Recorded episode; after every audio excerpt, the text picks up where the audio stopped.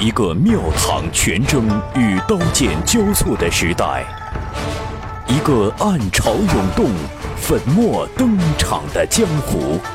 您正在收听到的是长篇玄幻小说《雪中悍刀行》，作者烽火戏诸侯，由大斌为您播讲。纵横中文网版权所有，喜马拉雅荣誉出品。《雪中悍刀行》第三十四回，徐凤年只觉得悲从中来呀，奈何换了春雷刀也不是这白虎脸的对手，立即就有股子马上去闭关练刀的冲动。练他个几百年，还怕练不出个天下无敌吗？世子殿下都落魄到只剩下这种自我催眠了。白虎脸呢，一旁是自顾自喝着酒，丹凤眼斜瞥见徐无赖吃瘪，心中也只有一个舒畅。两壶酒一下肚，那是暖胃；话一说出口，却是暖心的。难怪徐乞丐当年游历途中那般穷困潦倒，还是牙尖嘴利。有时候言语最能气人，似乎比秀东春雷还要锋利些。白虎脸喝完酒。两只空酒壶放在脚边，望向平静湖面微笑。那天晚上的北凉歌，我听了，词填的不错，就是谱曲有点力所不逮，浪费了一千零八个字。徐凤年指了指自己，干笑：“欠谅吧您的，正是本世子谱的曲。”白狐脸打了一拳，也给了颗枣子。我说不好，那是因为有词珠玉在前。你的曲子若是单独搁在一边，还是超乎我意料很多。以后好像不能再骂你草包了。徐凤年直挺挺后仰，躺在地上，无所谓道：“骂吧骂吧，好不容易撞见个骂我我都不生气的家伙，不能浪费了呀。”白虎脸问：“那如果换做别人骂你？”徐凤年天经地义地说：“先回骂，再往死里打呀。”白虎脸恍然。难怪北凉都在说你跋扈骄横。徐凤年故作深沉地说：“想必你看出来了，都是我装的。其实啊，我是卧薪尝胆呢。总有一日，我要一鸣惊人，我要让天下人都知道本世子的文治武功。”白虎脸慵懒道：“你不是装，你是顺水推舟。你本来就是皮赖泼皮的性格。”徐凤年捧腹大笑。白虎脸儿，还是你懂我呀？刚才你你你怎么说来着？呃哦，记起来了，你要是女人啊，我就娶了你。白虎脸没搭理这一茬，轻轻问道：“你这种懒人竟然会学刀，真的是为了老黄？”徐凤年摇头：“不全是，我这辈子十有八九是打不过老怪王先知啊，自然也无法取回老黄的剑匣。”这一点我很清楚，只是我偷偷想，打不过王先知，总还可以等他老死的那一天。这天下第二，若能再活个六七十年，那算他狠。本世子是心服口服。要是活不到那一天，我就去把武帝城给他拆了。白虎脸笑问：“那你在王先知病死老死前，就不去东海？”徐凤年认真的说：“去。”可能正月一过就要出北凉，一些债要还，一些人要骂，一些人要杀，当然也会去一趟武帝城。白狐脸转头望向躺着的世子殿下，疑惑：既然打不过，拿不回剑匣，去做甚呢？薛凤年平静：就是去看一看，不去看。就怕一年、两年、三年这么慢慢过下去，把老黄和剑侠都给淡了，给忘了。白虎脸想了想，也笔直躺下去，双腿伸直，轻声道：“似乎跟我一样，就怕自己一口气撑不住，就把什么都给忘了。当初给你秀东是对的，现在换给你春雷，月末是不会差。”徐凤年贼笑道：“白虎脸，可惜呀，你是男人。”白虎脸还以颜色，眯起眸子笑：“可惜，你不是女人。”徐凤年闭上眼睛，白虎脸柔声地说：“你要出北凉，我不会跟着。武库有五楼秘籍，我登上最后一楼前绝不出楼。所以你那个条件，能否换一个？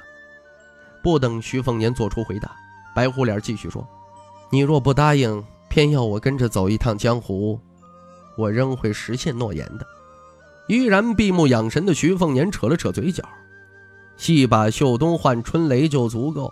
老黄说了，人呢要知足，才能啊饱肚暖心。你听听，这道理说的，难怪他能耍出那九剑。我觉着吧，这才是高手。去他娘的，王先知、郑太阿、曹官子。白虎脸跟着闭上眼睛，竟然昏昏睡去。清晨醒来，白虎脸猛然坐起，脸色雪白，身边绣东刀乱颤精明。等到白虎脸发现身上披盖着一件眼熟的貂裘，这才迅速镇静下去，自嘲的一笑。却说徐凤年找到江泥的时候啊，他正提水洗衣，几件单薄泛白的衣衫都舍不得用力搓洗的那种。看见徐凤年，这些年好不容易从太平公主长成威平公主的女婢。面容古板，对世子殿下视而不见。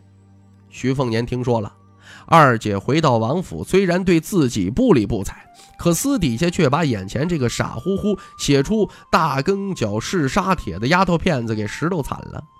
徐凤年才不心疼啊，只有幸灾乐祸，让你闹，让你不老老实实的收拾那块啊小菜园子。江宁似乎眼角余光瞧到徐凤年不怀好意的笑脸，脸色更寒。一不小心便将清洗衣物的力道用大了，眼中充满着懊恼，动作立刻又轻缓起来，再顾不上跟徐凤年斗气。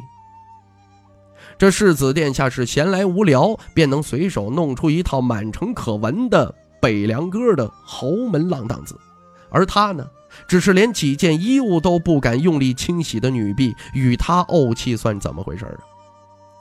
徐凤年看了眼江泥的红冻的脸颊。不笑的时候啊，酒窝更浅了。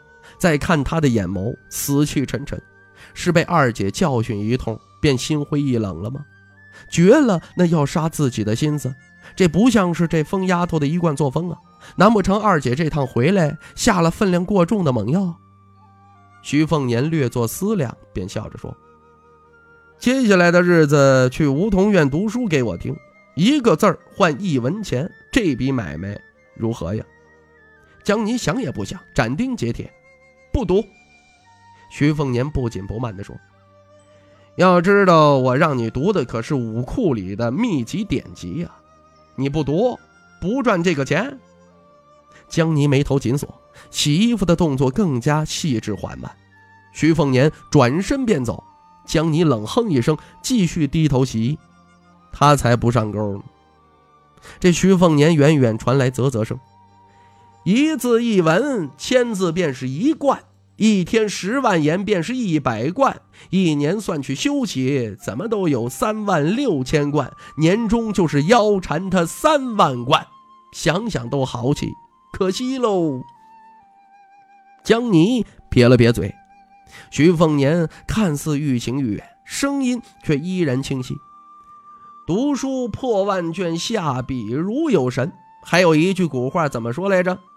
读诗三百首，不会作诗也会吟。得嘞，我还是让红薯绿蚁这几个丫鬟帮我读书，听着更悦耳。江泥扭头朝着徐凤年狠狠地呸了一口。徐凤年对待江泥从来如此，只是逗弄几下，撩拨几下，把他惹恼的像一只炸了毛的小野猫。但是徐凤年呢，从来都不弄伤他，兴许夹杂了许多个微不足道的善意。都只是啊，被江泥忽略，或者是视作挑衅罢了。等世子殿下消失于眼角余光的视野，江泥愣愣出神。他虽然出身荣贵顶点，可几岁大的孩子哪能对金钱有何感触啊？后来呀，被裸进了北凉王府，过的是清苦至极的贫寒日子。现在的月钱不过是二两不到，腰缠万贯便是一万两白银。当真是想都不敢想，江泥对赚钱的营生兴趣其实不大，真正吸引他的，是那可望而不可及很多年的武库秘籍。他当然知道徐凤年这刻薄恶人在武当是在拼命的练刀，一刻不曾停歇松懈。如此一来，江泥不禁自问呢：那缠绕捆绑在他手臂上的一柄神符还能做什么呀？几年前便刺不死世子殿下，再过几年，就算有一百柄、一千柄神符，那就能刺得死吗？可要答应了为他读书，徐凤年何等的腹黑奸诈，这里边就没有圈套？等着自己往下跳吗？江泥眼神空洞，茫然走到了小雪人面前蹲下，哀莫大于心死啊！徐凤年站在阴影处，眯着眼睛望着小泥人和小雪人。大柱国徐骁神出鬼没，站在身后轻笑：“看了十几年，还没看够啊？”徐凤年翻了个白眼。徐骁瞥见春雷换掉了秀东，咦了一声，好奇地问。嗯，怎么骗来的？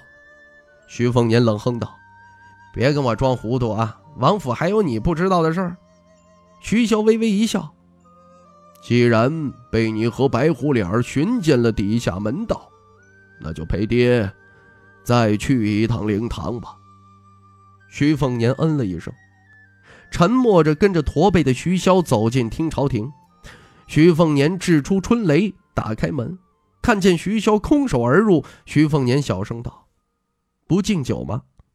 徐骁头也不回，平淡地说：“不需要，就我一个活着，敬什么酒？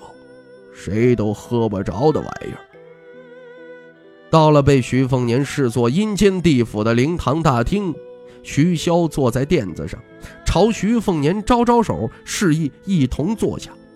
徐骁等儿子坐下之后，指了指正前方的一块牌位：“陈琼，陈之豹的父亲，仅聊一战，他把命换给了我，否则今天这个位置就是他的。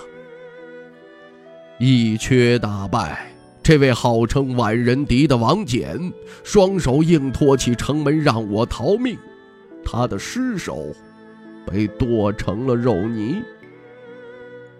马岭征战西楚，我与敌军与西垒壁苦苦对峙两年，全天下人坚信我要与西楚皇帝联手，然后将天下南北划江而治。好不容易在京城当上官养老的马岭，为了替我说话，带着北凉旧将一共十四人。不惜全部以死替我表忠。冬月行秋，一喝酒就喜欢用那副破嗓子高歌的范蠡也走了。西蜀境内离皇宫只差十里路，军师赵长林病死，只差十里呀，他就能手刃灭他满门的西蜀昏君。韩立，他本无死罪，魏树军纪，是我亲手斩下了他的头颅。徐骁一块一块灵位指点过去，徐凤年浑身颤抖。徐骁瘸着站起身，挺直了腰板，望着一层一层堆积上去的灵位，冷笑道。凤年呐，等你出了西凉，爹便要去一趟京城，我倒要看看，谁敢要我的命。他们那点力气，可提不起人屠徐骁的项上人头。您正在收听到的是《雪中悍刀行》。纵横中文网版权所有，喜马拉雅荣誉出品。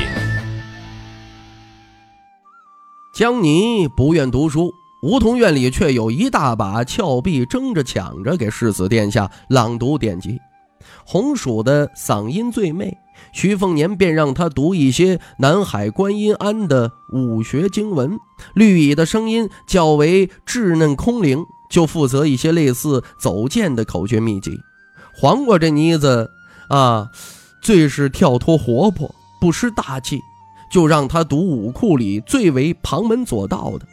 青鸟最为清正，则适合《太平内景经》这类天机浩然的道教宝典。欲求人仙者，当立九十善；欲求地仙者，当立三百善；欲求天仙者，当立一千三百善。今天呢，便是由青鸟读着《太玄感应篇》。徐凤年不像以往枕着红薯大腿，或者是把玩着绿蚁的手指，而是正襟危坐在窗口，春雷离鞘，一根手指在刀身上划过，得了一身道门大黄庭。徐凤年种种本能妙不可言。例如此时仅是听着青鸟读太玄，徐凤年便觉得口中津液如瀑布冲玄英，明堂流丹田，真气流淌。头部热蒸一般，四肢百骸融融，其眉心如题一颗倒数红枣的印记，隐隐由红入紫，竟有龙虎山天师紫气东来的宏大气象。大皇庭之所以称之为大，是这无上胎息法不同一般道教的内功心法，而是一气呵成三皇庭，脱胎于道书祖宗老子一气化三清。大黄庭是玄而又玄的修行，大概是武当掌教王重楼不愿世子殿下将他一身修为坐失山空，托骑牛的叮嘱了两件事。徐凤年睁开眼睛笑道：“王掌教说，大黄庭是一股活水，若无法在十年内精益求精，化为己用，迟早会荡然无存，应该不是吓唬我。再就是老真人怕我被他领进了宝山，却不知如何捡宝。”特意解释了大黄庭的六重天阁，即六种境界，这倒是很像听朝廷的上六楼。如今白虎脸已经马上要去三楼，我呀才一脚刚进楼。青鸟放下太玄竹简，问道：“殿下开窍多少了？”徐凤年将逐渐熟悉了手感的春雷刀归鞘，指了指眉心。对大黄庭来说，开窍不难，难的是将这三清气留住。开窍越多，流失越多。我若一日懈怠，便要入不敷出。这位武当掌教对自己狠，对我更狠。青鸟愣了一下，笑而不语。徐凤年拿过青鸟的一缕青丝，默念了一句：“玉池清水上生莲，体和无病身不枯。”形神相守不死仙，便可一脚登天门。青鸟疑惑道：“殿下，这是哪本书里的？”徐凤年抚摸着他柔顺的青丝，自嘲道：“就不许我胡诌几句呀！”青鸟神采奕奕。二等丫鬟黄瓜躲在门后鬼鬼祟祟，似乎不太情愿进来，这可是反常啊！徐凤年笑骂。要打算在那儿站一辈子呀？黄瓜一脸不情愿地进了屋子，小声道：“殿下，那姓姜的丫头在院子里，要不小婢把她赶走了吧？”这徐凤年闻听哭笑不得，让她进来。别以为我不知道，中秋那会儿自作主张不让于有为采摘桂花，这事儿可不地道。我怎么听说梧桐院里就属你最爱吃他做的桂花糕啊？一次能吃一大食盒。我说这冬天你怎么胖了好几斤呢？都是吃桂花糕吃出来的是吧？再胖下去，小心你以前的衣裳都得换了啊！黄瓜满脸涨红，徐凤年挥挥手，伶俐丫鬟委屈的出屋，把江泥带了进来。青鸟主动离开，徐凤年看着江泥，江泥看着徐凤年，谁都不认输啊，就看谁的耐心好。等徐凤年不急不躁的拿起那卷竹简《太玄感应篇》。江泥这才狠狠地说：“你说的那笔买卖，还做不做数？”徐凤年倒也不装傻，做数啊！江泥一点没有有求于人的觉悟，开价道：“一字两文钱，我才给你读书。”徐凤年坚决地说：“没得商量，一个字一个铜板。”江泥沉声平静：“两文钱。”徐凤年望向他，摇头：“一文。”江泥转身便走，徐凤年微笑：“一字一文，你可以每日多读些书，一样啊，能把我读穷了。”走到门槛的江泥，他犹豫了一下。徐凤年笑道：“我手上的这太玄感应篇六千来字，读完便算你七贯钱，如何呀？”江泥转身回到了屋内，这笔生意总算是没谈崩。